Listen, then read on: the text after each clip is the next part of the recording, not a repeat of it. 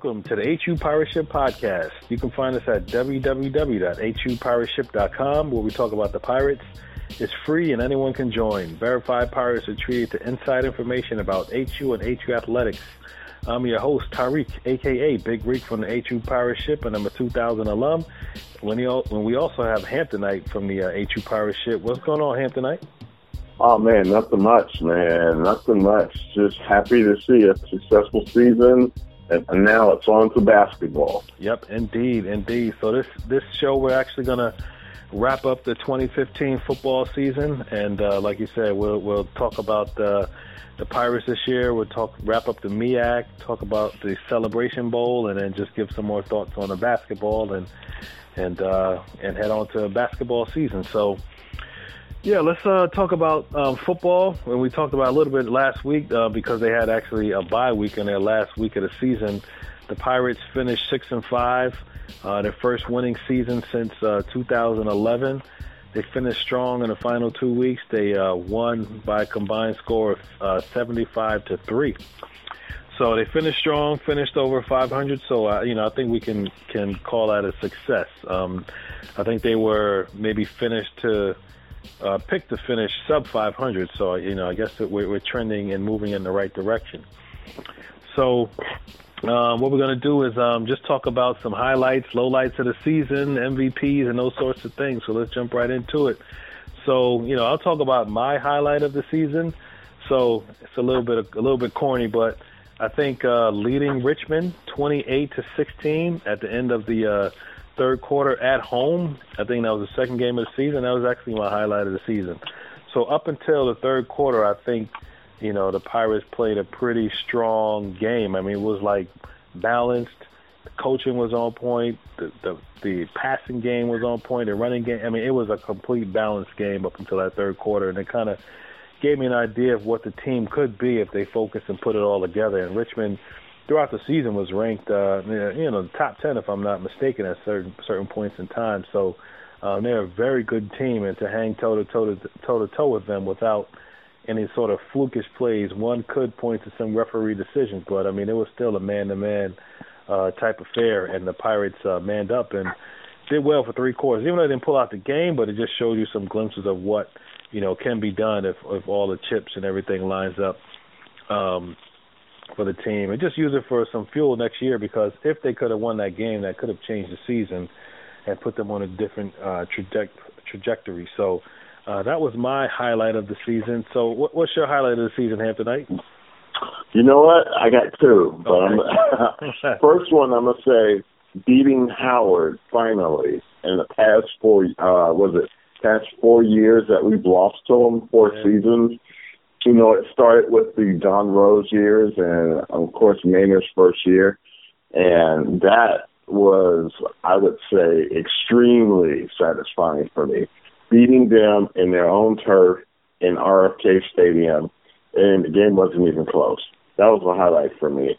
And I would say another highlight would be, oh, I would say the 75 points that we scored in the last two games between Florida A&M and Savannah State. Now I know those were probably the worst teams in FCS or worst teams in our conference, but the fact of the matter is it showed that our offense can be potent at certain points.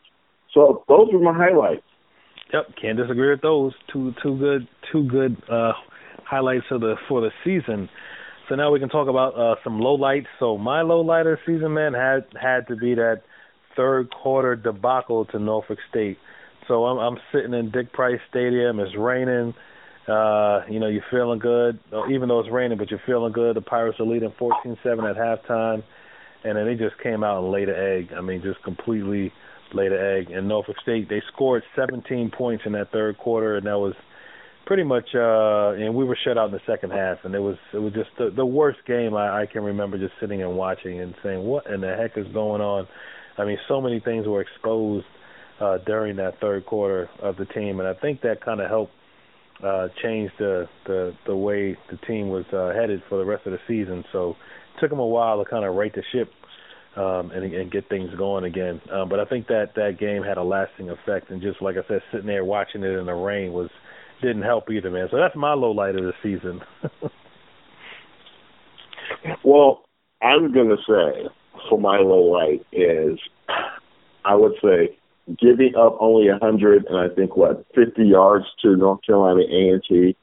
And I mean, literally, their offense only mustered that amount of yards, and we lost by double digits because of special teams failures, punt returns, kick returns, and punt blocks. Uh, that was an extreme low light of our season. To we've had the number one team on the ropes, but our special teams miscues practically lost us lost the game for us. So that basically was I would say I would say it felt like the season was cursed at that point because we had we the offense and defense did exactly everything that it needed to do to win the game, but our special teams just could not come come come forward for us. So that was a sad point in my uh fan fandom this year.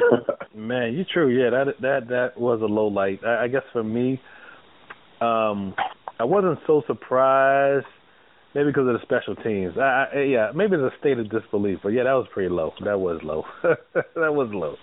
Yeah, no, no way to, no other way to look at that one. So, yeah, low, that was that was that's a good low light also to point out. So, um, uh, we can also talk about the uh, MVPs for the season. Um, so I have uh, T.J. Mixon as the offensive MVP for the team. A great season by T.J. He had 59 catches uh, 1,027 yards, nine touchdowns, and he uh, averaged 93 yards per reception uh, per game. No, 93 yards and receptions per game. So that was a pretty. That's about as good as a receiving season you can get for Hampton. So and almost any team at this level. So, you have any any thoughts on that, man? No, I definitely agree. T.J. Mixon has been, uh, I would say, a MEAC uh, star since he actually uh, put on cleats for the Pirates. You know, when I mean he has been the engine for this offense for the past three years, and this year.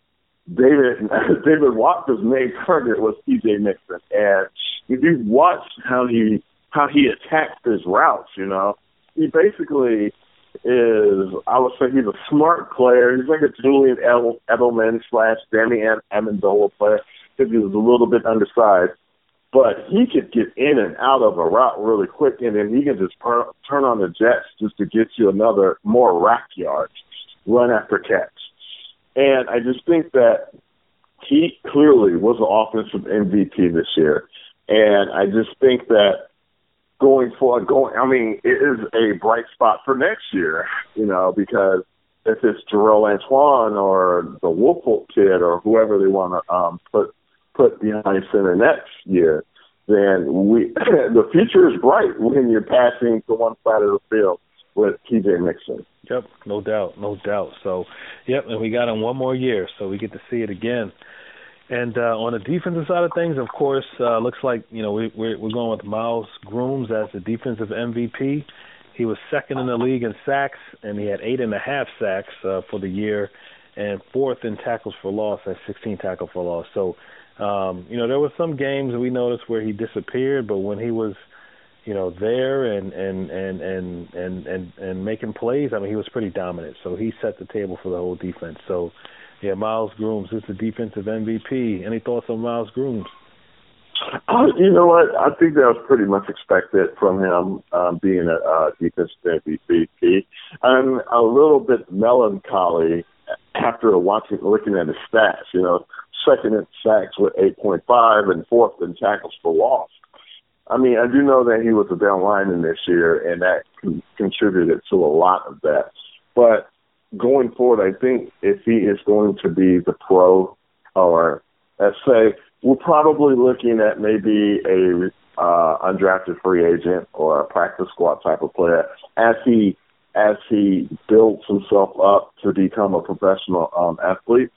I think you know you you would see him at the I would say strong side or weak side position, and he would play his true positions, kind of similar to the kid from Norfolk State last year, Lindale Trail. That's true. And I think uh, I think that he, he will probably get some looks, probably like on uh, from a Senior Bowl invite or a couple of these, you know, postseason um, postseason uh, showcases for seniors.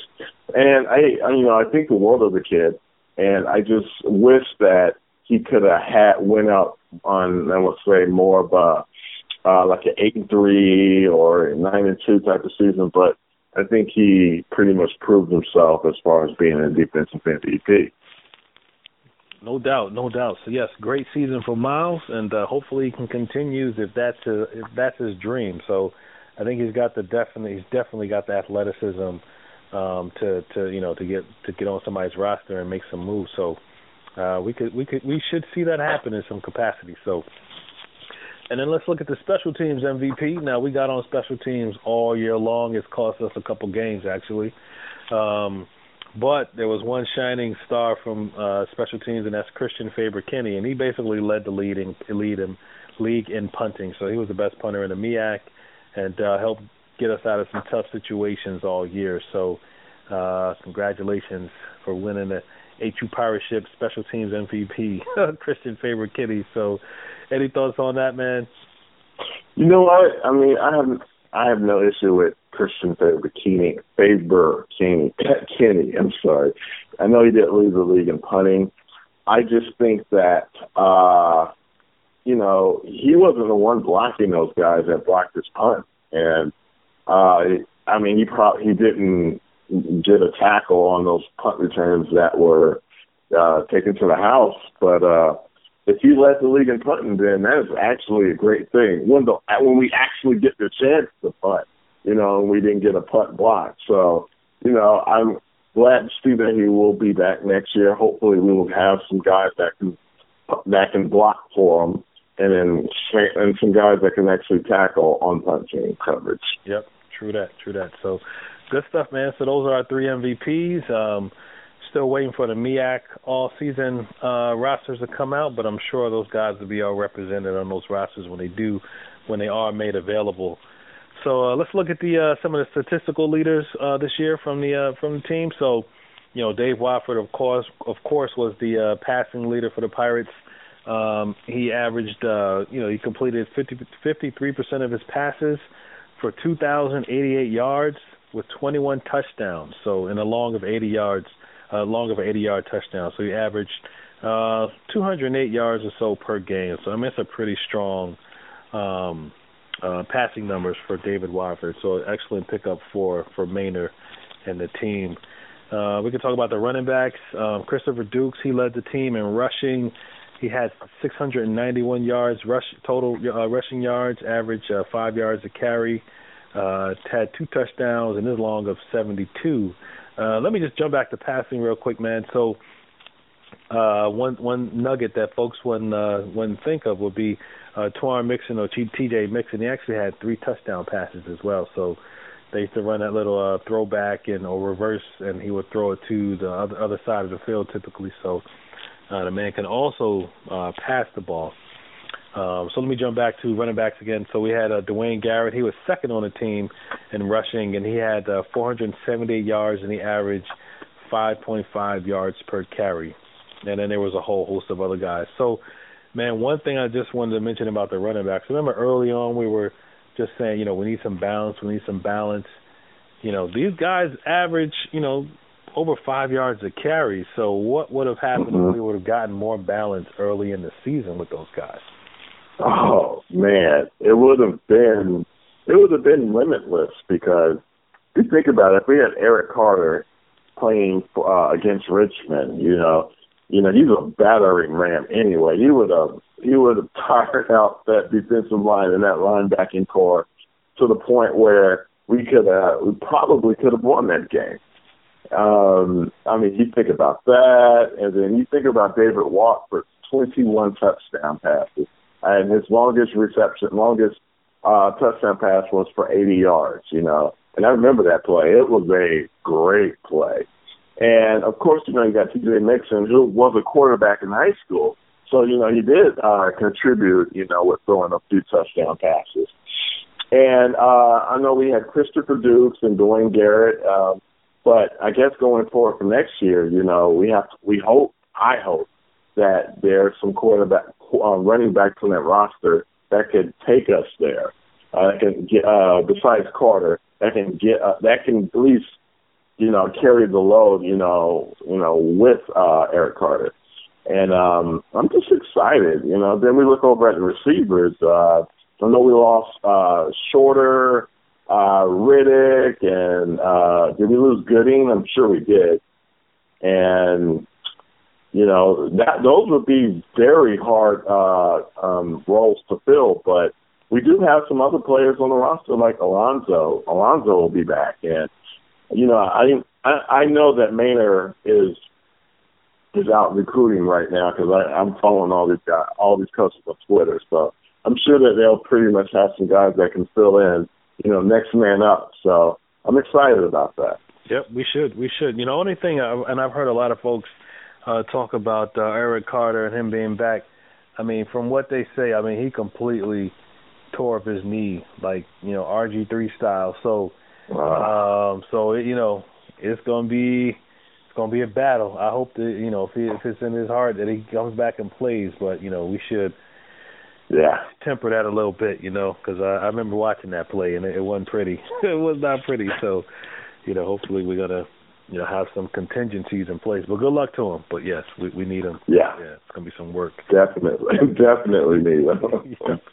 So yeah, man, like you said, we we got some raw receivers graduating. We also got some guys coming back. So.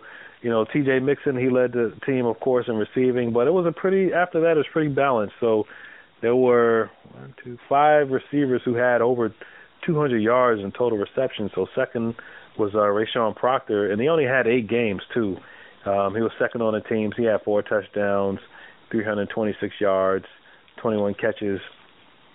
Third, second on the team in catching actually was Saquon Gooding, who's I, I think he was underused. Who knows uh, why? But I think um, you know he may have been one of my favorite receivers after T.J. Mixon. Um, he played all all games, all 11 games. He had 24 catches, 280 yards, four touchdowns. Leon Shorter, he had uh, 20 catches. He played in seven games, um, and had 20 catches uh, for 241 yards. And we had Rashad Riddick.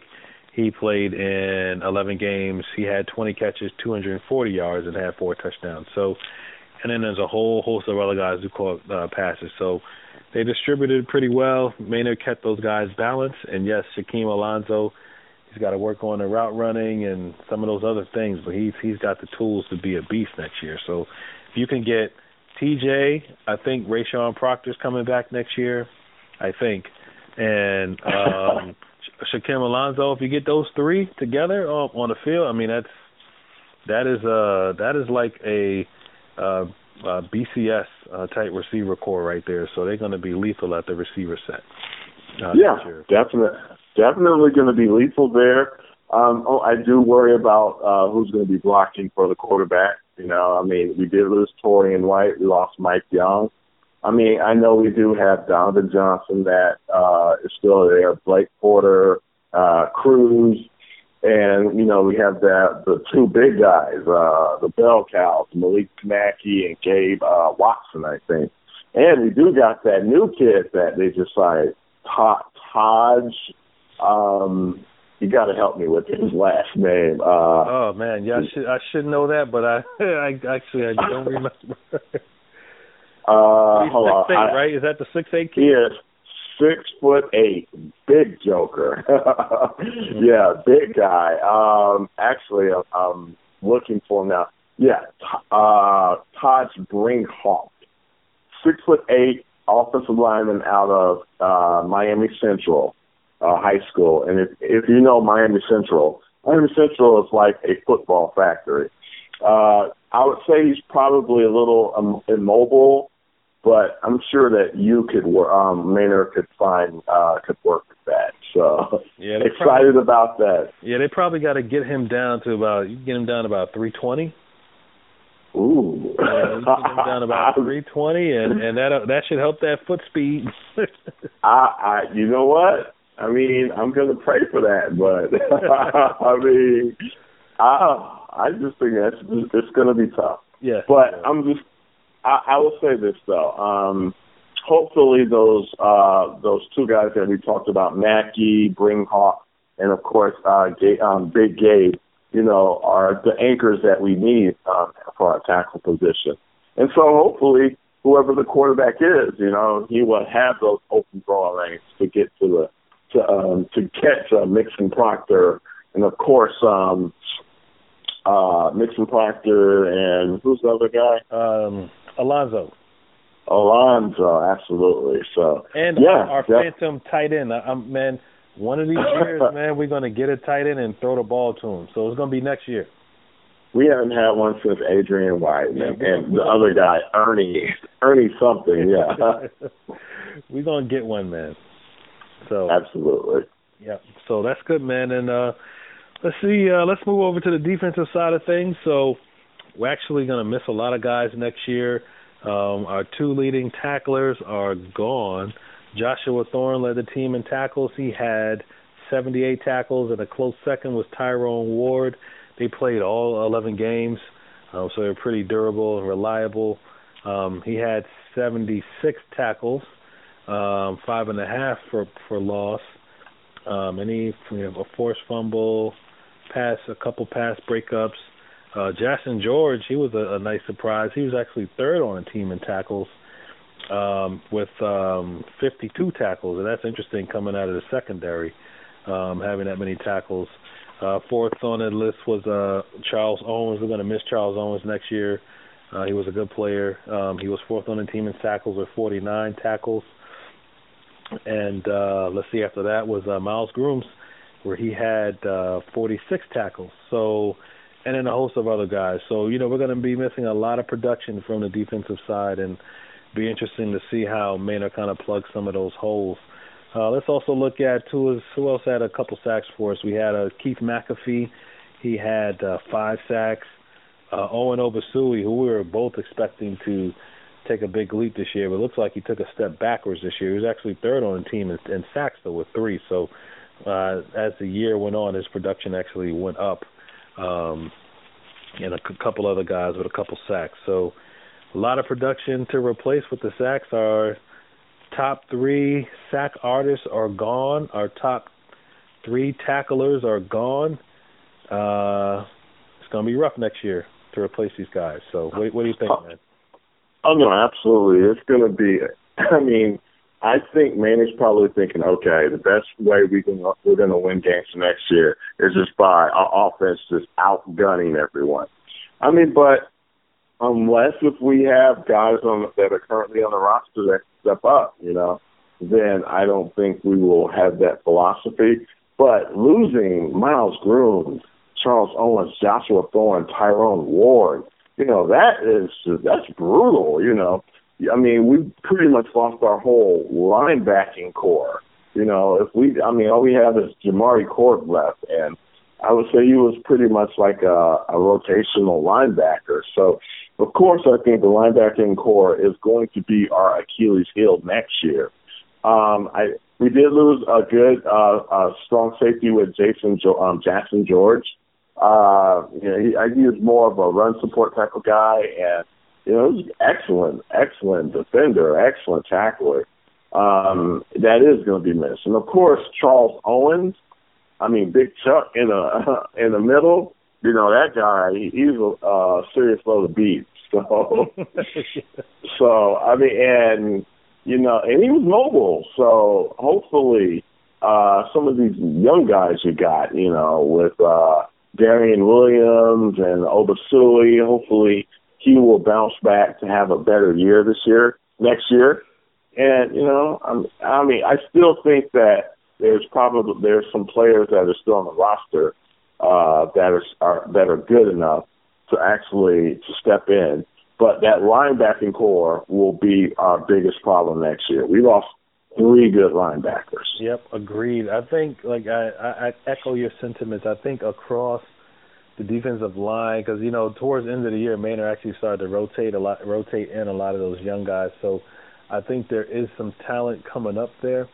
Um, there's not going to be a Miles Groom, so it's got to be more like by uh, you know everyone's going to have to chip in and pick up that that slack Uh, but they can do it uh, across the line. But like you said, they're going to be hurting in the linebacking corps. I mean, those are those are two studs, and the guys coming up behind them, they're young and they're small. You know, they're fast. They're fast and athletic, but they're small. So teams that are going to run right at us, which will be a, a lot of MEAC teams like South Carolina State to the world. I mean, that's we're going to struggle with that unless we can get some more beef at the linebacker. But it'll be interesting because you know they only really play two linebackers anyway, and they play yeah. almost like that nickel, but the the it's a with a big nickel, I guess they call it. So the safety, yeah. the safety's a little bit bigger. So you know they just need to find two strong middle linebackers to to to replace that, which is not going to be easy. Now the question is though, would Maynor go back and do something that everyone has been telling him not to do? Will he go up back and find a transfer, or will he just, you know, bite the bullet with a, a kid who is already on his roster? Uh, if I'm Maynor, he's going with the best option available. Absolutely, and I don't, I don't, I don't mind with that. yep. I mean, he got to win. This is year three, and then you know we kind of talked about this offline. I think that the team can actually have a setback next year. Uh, yeah, I, I, I agree. That's normal. You know, for some reason, year three sometimes. I mean, you know, other guys, uh, guys are all gone and out of the system. So now you are trying to raise up your recruits, and at this point in time, it just they got to take over the reins, and they're not always ready. So I, I'm, I would not be surprised if the team struggle next year. Yeah, I, I, I can definitely see that because now you're pretty much using your own recruits. And I mean, we had David Watford, who I would say was a good buffer for this season because we didn't think Antoine would have been ready enough, um, been capable enough of carrying, shouldering that load. Um, so yeah, I definitely agree with that. Um, I mean, especially we just said with the offensive line, you know, well, Malik Mackey and Gabe Watford and or this new kid that they're bringing in. Um, on you got Cruz and Johnson and Porter. You know, how are you going to kind of piece those guys together? You know, because they haven't played played um, with each other at all. So that is going to be that is going to be something onto itself. The running back situation, you know, Carter. I mean, might not be back next year, you know, or if he is, he might be limited all the way up to the next um to the first game, you know And you know what what kind of depth do we have there you know so it's a lot of question marks you know and that will i mean you ain't sneaking up on nobody you know people kind of people know what your offense is, is going to do so and then uh you know we talked about the linebackers you know linebacker course so yeah it's things that he has to answer and hopefully you know they're hard at work doing it right now. Right. Yep i agree. So and we talk about them trying to actually build a program um, from their recruits, but mm-hmm. does it seem like the pipeline is strong enough yet to just to just run with that? you know, that's why I think he's going to have to plug some holes, unfortunately. But I I don't see like a strong pipeline. I, I, perfect perfect uh, point. Well, we were watching a William and Mary game, and I'm just looking at the guys on the sideline I mean, and you know, you could tell they got young guys, but you know, you could, yeah, they, you could tell they on a program. But yeah, our guys, our guys, I mean, in the game, man, they skinny. Like they, you know, they. Yeah. Oh, oh, yes, absolutely. And to and to point it out even more, the three defensive linemen that we have, those ends. I think one is Devontae Sproul.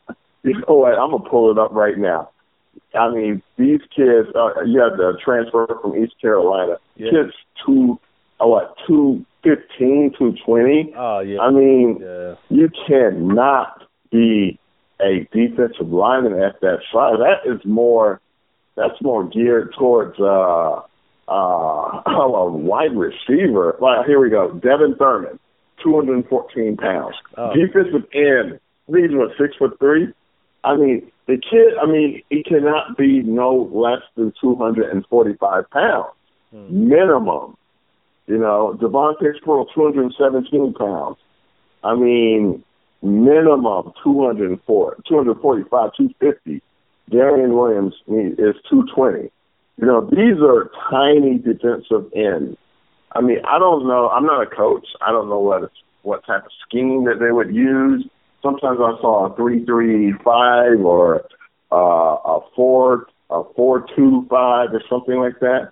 But I mean, they got to hit these weights. You know, I mean, just like and you're absolutely right. I, when I was standing on the sidelines of the William and Mary game, uh, those the, the kids who weren't even in the game, they were bulky, they were blocky.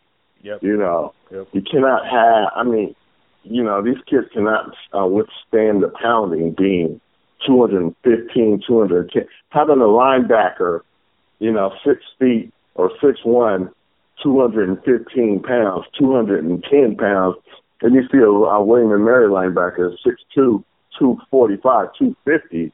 Then you have one at six three, 240, 250 just running after you. And I mean, you can see the difference. I mean, I mean, whatever it is, you know, Luke Butler needs to get these kids, you know, bulk them up, out, you know, just stuff food down their neck. I don't know, but you can see, yeah, William and Mary does have a program, and I think Maynor is trying to figure out how to build one here. Yep, yep, and until he does, get them transfers. yeah, you're gonna have to do it, man. Yeah, you know, yeah. cause, some of these kids just they're just not ready. Yep, Yep, agreed, man. So, yeah, we talked about those losses on defense. On offense, we're losing. Uh, well, I misspoke on one of the guys. We're losing Watford, Dukes, Garrett, uh, Saquon Gooding, Leon Shorter, Rayshad Riddick. So we actually have in a receiving corps who's at. Uh, let's see, who's that? Uh, Proctor coming back yep. next year. Okay, so I was right. Yep. So that's good. That's a good trio coming back. So the team needs a quarterback. We need some running backs.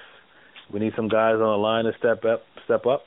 On defensive side of the ball, we need some of those defensive linemen to step up, and we need some new linebackers or the young guys to step up and suck down some creatine and muscle milk and pork, pork chops and and uh, put some rocks in the pants like we used to do in little league. And um yeah, but the you know the defensive backs uh, field will be strong. So uh, interestingly enough, the wide receiver corps and the defensive backfield should be the strengths of the team next year.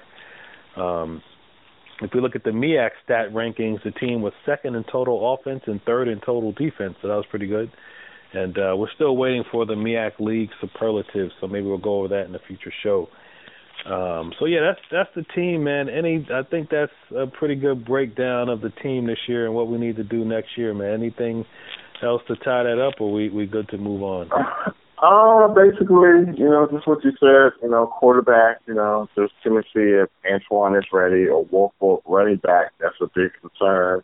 And of course, like I said, linebackers. You know, running backs and linebackers. You know, if Carter is not ready, then I don't know who else is on that roster that you can plug in. The linebackers are going to be completely new. So yeah, absolutely. As far as the stat rankings, you know, second and third, you know, that is indicative of what Connell Maynor offense. You know, very potent, and you know, total defense was actually good as well. So, I mean, if you notice the thing that we're not talking about special teams, that was probably dead last, and that's probably why we lost a lot of those games. Yep. But that's pretty much it. Yep, good breakdown. So, yeah, we'll be uh, as things happen uh, on, uh, during the off season. You know, we'll, we'll chime in and give some thoughts. So we'll, we'll figure out a schedule for that. But uh, definitely around signing day and some of those things, we'll talk about some of the new additions to the team. So that's good, man. Good year, six and five, right direction. So let's look at the final week of the MEAC and the MEAC scores. Um, Bethune Cookman beat Florida A&M in the Florida Classic, 35-14. Delaware State and Edge Tower 32 to 31. Norfolk State beat Morgan State 17 to 10. North Carolina Central and my upset man because I was I was going hard for A and T. Uh, North Carolina Central beat at A and T for the MEAC championship, uh, 21 to 16, or at least a share of the crown. And then South Carolina State beat Savannah State 52 to 29. So interesting scores here, especially this North Carolina Central upset of A&T. So I guess their lack of a passing game, A&T's lack of a passing game, finally caught up with them. Uh, the offense is like Tarik Cohen left, Tarik Cohen right, going up the middle, jump ball to uh, their number one, literally number one wide receiver, and that's it. And uh, that finally caught up with them because I mean Central, when they want to be, they are as disciplined as North Carolina A&T, and their offense just a, is a little bit more balanced than that showed today or that pat, this past Saturday to give them a tie, a share of the uh, MEAC uh, championship. So um, it ended up in a three-way tie, the actual final standings. Um, A&T, Bethune-Cookman, and Central all tied at seven and one in the MEAC, but because of uh, what's that, the Sagarin rankings, and basically all yeah. three of those guys lost to one another. Uh, yeah. actually won the uh, MEAC uh, and get to go to the Celebration Bowl, which we'll talk about in a second. Um, second in the league was uh, South, well, actually fourth, but had the second best record was South Carolina State at six and two. Uh, Hampton was five and three after South Carolina State. Morgan State four and four. Norfolk State four and four. Savannah State, Florida A&M, Delaware State, and Howard all finished up at one and seven. So uh, pretty evenly distributed. Some good, some very bad, and a couple of us in the middle. So those are your MEAC standings. What's your thoughts on the MEAC this year, man? You know what? I mean, the the, the mainstays, of course, Bethune Cookman and the South Carolina State, they're not going anywhere. A and T is has is now, I would say, a juggernaut in this conference. North Carolina Central is, I mean, we kind of overlook them every year, but you know they're seven and one this year. You know, uh, they are are they're going to be a force to reckon with, be reckoned with. And Hampton, you know, uh, Hampton is that program that's kind of like remember when uh, Charlie Weis was at Notre Dame, and when he came in, he had all this bluster and how he was going to do this and do that, and it was initially successful, um, but then you know as time went on, you know it started to erode. Now I'm not saying that it's ha- that it's Hampton, but Hampton is missing the pieces that that would put them in the class of A and Bethune Cookman. And the pieces I see uh, when I when I look at A and T, I see linemen that are pretty much uniform. I see uh, I don't see that many penalty flags. You know, similar with Bethune Cookman and North Carolina Central. I see disciplined play and players.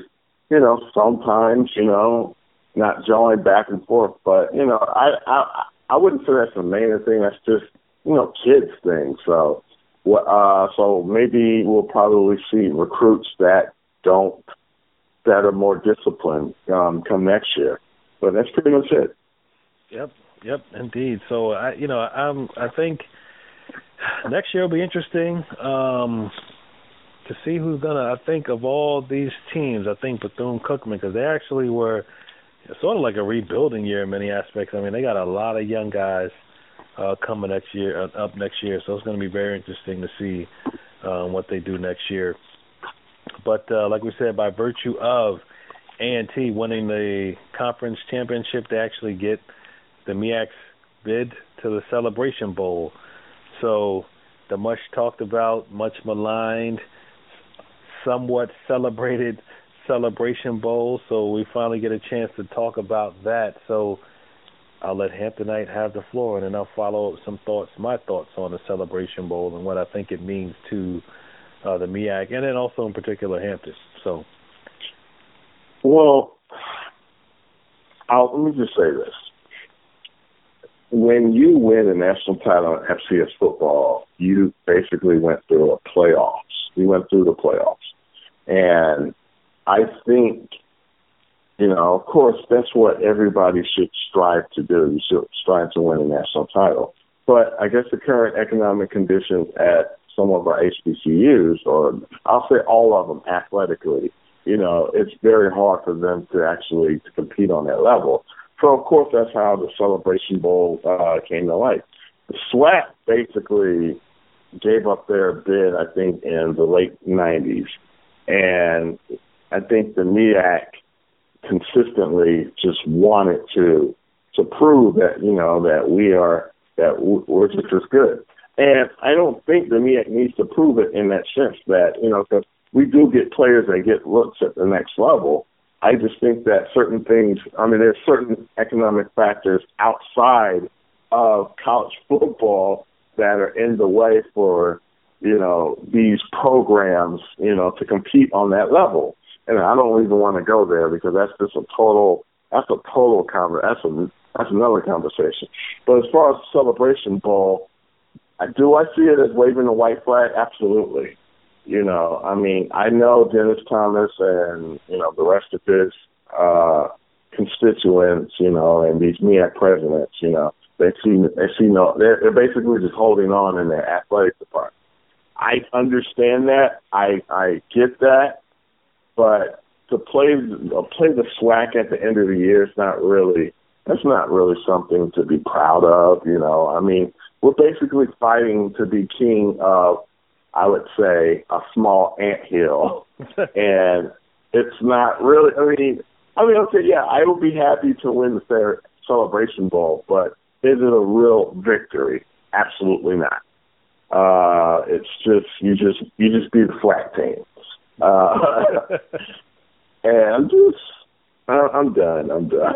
But yeah, I yeah, hear you. I hear you, man. I, for me, uh, yeah, I'm not a fan of the Celebration Bowl.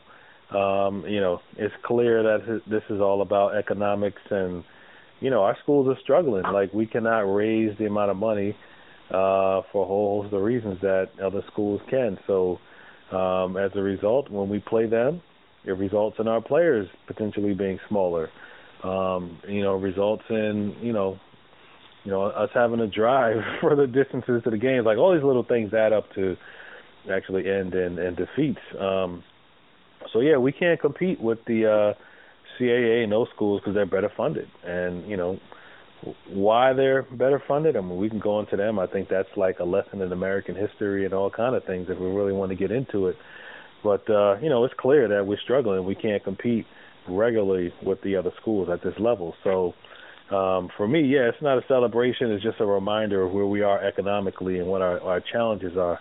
Um, yeah, and uh, you know, I'm I'm sure some of our I know we're like we Hampton is trying to increase its funding, like with the uh, Hampton Nation, and do some other fund fundraising efforts. But you know, the the gap is like millions. Like if you look at James Madison's budget, look at William and Mary's budget. Uh, I know these things are some of these things are private because they're you know private schools, but you could still get some ideas of what teams are spending, and we're just not spending in the same uh, arena. So you know, you got to expect some losses. So seems like what the MEAC is deciding to do is is basically cut its losses. Um, this is an effort to actually, I think, reduce costs because if you're not going to be competing at a national level, then why spend the money to compete with those guys? You're going to spend the money uh, commensurate with what your goals are, and if that's to just play the SWAC and beat the SWAC, then you know that'll help control some of your costs. Um, so yeah, it's an economic thing. This to me, it's no celebration. I get no joy out of watching the MEAC and the SWAC play. What a couple of days before Christmas. If Hampton were in it, I'd root for them. I probably wouldn't make the game just because you know you got family obligations and all things, and I I hope it's successful. But it's just for me, it's indicative of the state of economics for our particular schools and athletic departments. So uh, I love all HBCUs. I hope it's a success. Hope the teams play well. But for me, I'd rather play in the playoffs. So, I mean, just think about this Hamptonite. Like we've seen over the past, you know, decade or so, like Hampton compete in the playoffs, and we also saw them competing at Heritage Bowl. And then I'll say for me, uh, I think I was, I, I know I was at almost all those playoff games. Like it was more thrilling for me to watch Hampton almost beat New Hampshire in the playoff game and lose that what's that fourth and sixteen for a touchdown to Jamari Court. Yeah, Jamari Court. Yes. Dave Santos all over Jamari Court. And I remember this vividly hearing Rob um uh Rob Dixon's radio call yelling, Jamari He yelled because he knew. He knew it was over. He knew Jamari Court did not cover the running back well outside of the backfield. And you know what's so funny? You know who drew up that play? Who's that? He's coaching for the Philadelphia Eagles, Chip Kelly. Oh yes, He's sir. The off- he was the offensive coordinator for that team. Yep, Well, he's probably still running that play now. So running that same play. Yep. Oh, I I think about it now, and I'm just like I can't. like fourth and sixteen, and Jamari Core. I mean, it wasn't his fault, you know. You know, it was many other factors, but yeah, that play. The pass and, too, the pass by the quarterback. I mean, that was like yeah, Dave Santos. Yeah, it was right on the money. I mean, it was it was perfect. I mean, but that game was amazing to be at. The William and Mary game where Jerome Mathis went nuts, even though we lost. I mean, that was amazing game to watch. So, even though we lost those games, I mean, you know, the the atmosphere was great. I mean, um, and that was amazing. But watching us play Southern or uh the Delta Devils or something two days before Christmas. I mean that that's all right, but it ain't gonna do nothing for me. So I. I know, think I think it will probably be a good economic grab for the city of Atlanta. And being a native of Atlanta, I remember I've gone to many Heritage Bowl games even before I went to college, uh, and and after, and uh, I think the last one was in I think '99 or 2000 uh, the Hampton and, and Southern one. And um, going to that game, uh, it was, it was you know it was an excellent crowd there. You know, uh, 20, uh, 25, 40,000, uh, no, 25, 30,000 people in that stand. So I'm hoping, I'm, I'm that's where I'm guessing that ESPN, you know, they want to have uh have you know their alums there. But you know, this is close to Christmas and you know how our people are, you know. I mean, we really ain't going. if we, if it's like Southern University or Grambling or Jackson State, they're not driving from Louisiana, Mississippi to go to Heritage Bowl. And if they can see it on TV, yeah. I mean, but I forget Atlanta is a black mecca, so you know how black uh, our people are sometimes. Yeah. You know, I'm going. I'm going to Atlanta. so, That's true. That's so, true, man, yeah. I, I hope it's well attended. I hope it does well. I ain't wishing any ill on it, but I, I don't want to. No, yeah. I don't want to see. Yeah, I mean, I just, I mean, I'm just not a fan of the the Duer Sharp model. That is the the uh he is the uh what the head of the SWAC, and you know they, you know, this is what they love to do, and I would rather compete for a national title. I know it's a pipe dream, being the fact that we were six and five right here, but I still hold out hope. And a year when we had the number two team in the country, you know, I thought that was probably our year to actually go that far. Yep. But, you know, we could go back there, you know. We just have to have a Justin Durant, a Kendall Langford, a Marcus Dixon, and Alonzo Coleman on the roster. So hopefully that is what Maynor is striving for. Right. So here's the thing, right? So now, so if we say if we put together a roster like that, then how do we get to the playoffs? It, it's almost going to take a miracle. So, um, and uh, but I think what uh, Hampton's rec- uh, schedule this year actually uh, actually would have helped them get there. Like so, for a MEAC team now to get to the playoffs, I mean, you know, we're not going to get in that like Bethune Cookman got snubbed. You can argue, you know, argue that they deserve the seat, but you've got to schedule top FCS schools and actually beat them or be extremely competitive with them, but more likely you have to beat them.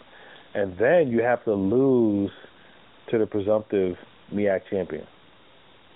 And that's to get in that large bid. So I think that's what it's going to take. And then for that to happen, I mean, that's just the stars are aligning correctly. That's not like a game plan. It's not like, hey, I want to lose to one of these teams and win, you know, and because we're not getting the benefit of the doubt, so we've got to beat some really good teams. So I think the schedule we had aligned up perfectly, but the other MEAC teams, because of the money issues, are not playing William and Mary and Richmond. They don't have that luxury like we do.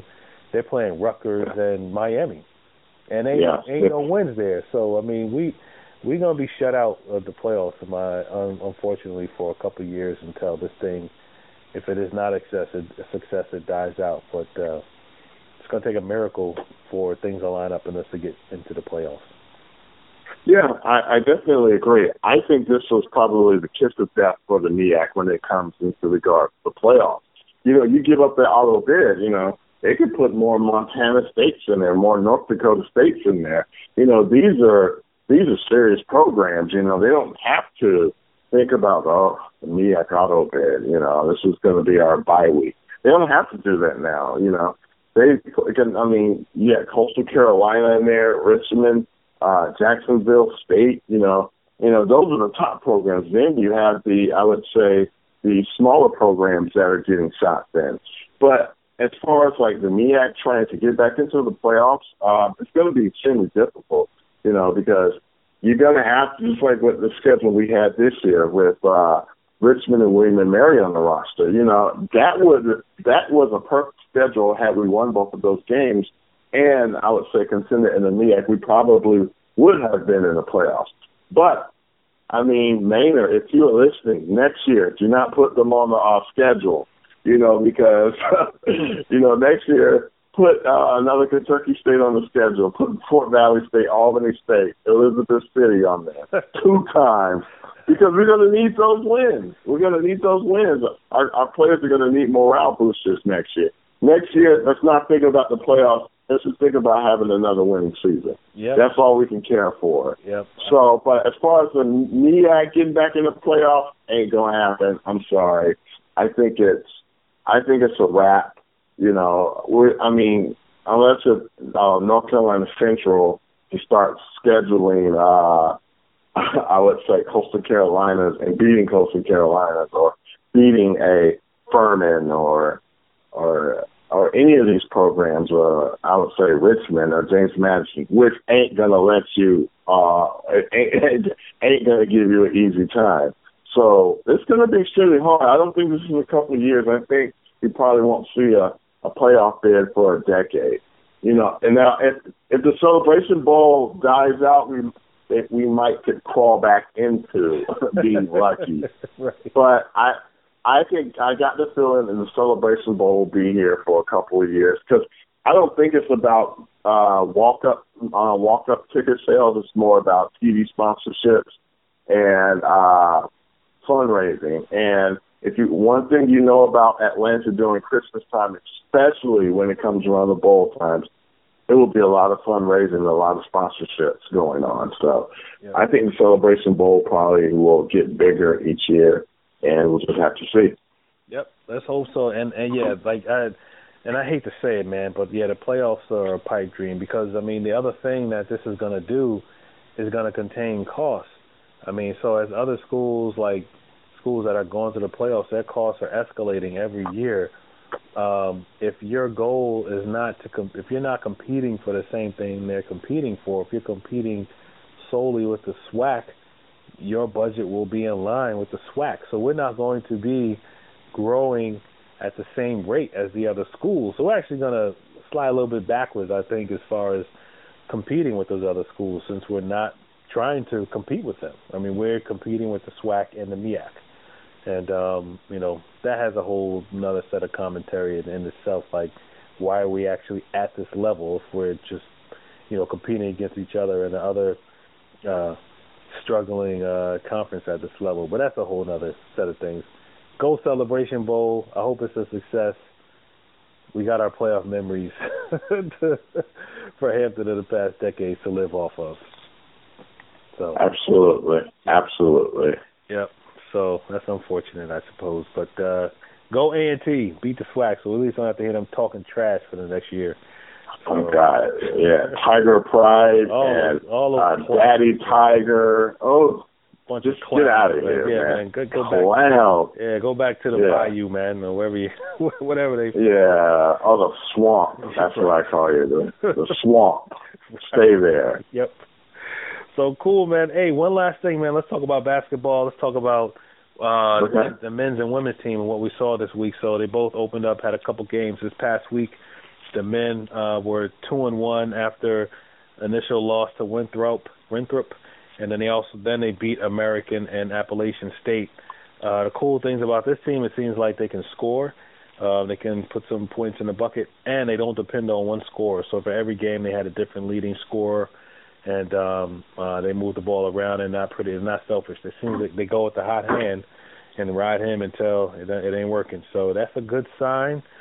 Um, they rebound well and they fight hard and they play the whole the whole game. So I think they can uh, definitely win a MEAC regular season title if Joyner can keep them focused. You know, during the regular season, it seems like there's a couple games where they just like out to lunch, man. They something something's wrong. So if he can keep them focused, like like a Moton does down with Central, you know, they can definitely win the re- uh, the regular season title. So, have you have you seen any games or, or read into the team yet this uh, Hamptonite?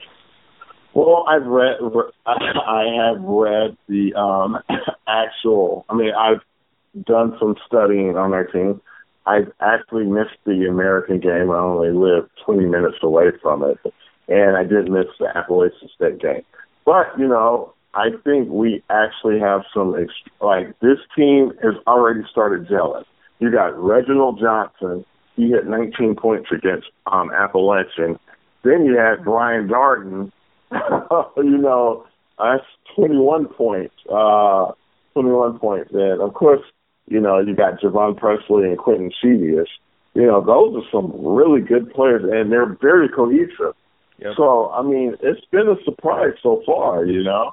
I mean, I know the loss to Winthrop, you know, I mean, I can forgive it because it's the first game, but we really beat American and we beat Appalachian State after we lost to Appalachian State last year. So I'm really encouraged with what I see as uh, Buck Joyner squad this year. And I think our next game will be coming up on uh, Wednesday against William and Mary in Williamsburg. And I mean, we have a shot there too. We have a uh, a very good shot to beat uh, William and Mary. So I'm excited about that. Yep, agreed. So that and that's going to be a good test too. William and Mary, they're a good team this year. So that'll be a good a good true test to see where they are early in the season. And then the uh, women now, you know, they're on 4, but if you look at their schedule, man, look at this. They played in Ames, Iowa, Pullman, Washington, Eugene, Oregon, El Paso, Texas. Their next game is at University of Texas. And then I think their next game is maybe some other crazy place too, or maybe they may be back home to play James Madison. But I mean, those are all Big Ten or Pac-12 schools, except for UTEP. But they're also UTEP is in a in a bigger conference. So none of those games, the box scores weren't really close except for Washington uh, State. But you know, I watched a couple of those games, and I mean, they're actually good. They're just undersized, and they they don't have a lot of depth. But when their front line uh, scores on the court early in the game, I mean, they at the either end of the quarter or the half, all those games were close and competitive. Um, so I expect for that to translate well to the MEAC. But when they're playing these teams that really go 10, 12 deep, they just can't compete with that at this point in time. But they they should be just fine in the MEAC um, when conference play rolls around. Absolutely, you know, I mean, Malia uh, Tate-DeFreitas, you know, I mean, she is a storm on that court, and I think you know that's David Six's, I would say, executioner out on the court. And yeah, they're playing a bunch of, I would say, uh, oversized teams, and you know our team is undersized. But that is that is uh, we call uh, David Six ball, you know, like Beamer ball. You know, mm-hmm. it, there it's it's small ball, small defensive ball. It's quick.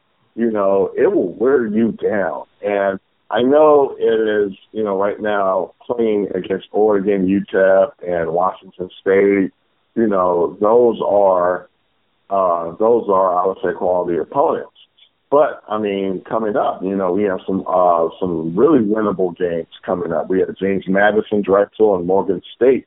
So you know, I think that will be a shot, you know, for uh, an adrenaline shot or a boost of confidence for these uh, Lady Pirates, and really excited for them. You know, I mean, they are. I think. Uh, I mean, I think that they should probably finish in the top three this year. Hopefully, they could uh, rebound and win the MEAC again. But you know, I am. I just know that David Six did encounter some, I would say, some recruiting miscues, but I think we'll be able to get on the right page in uh, the coming weeks.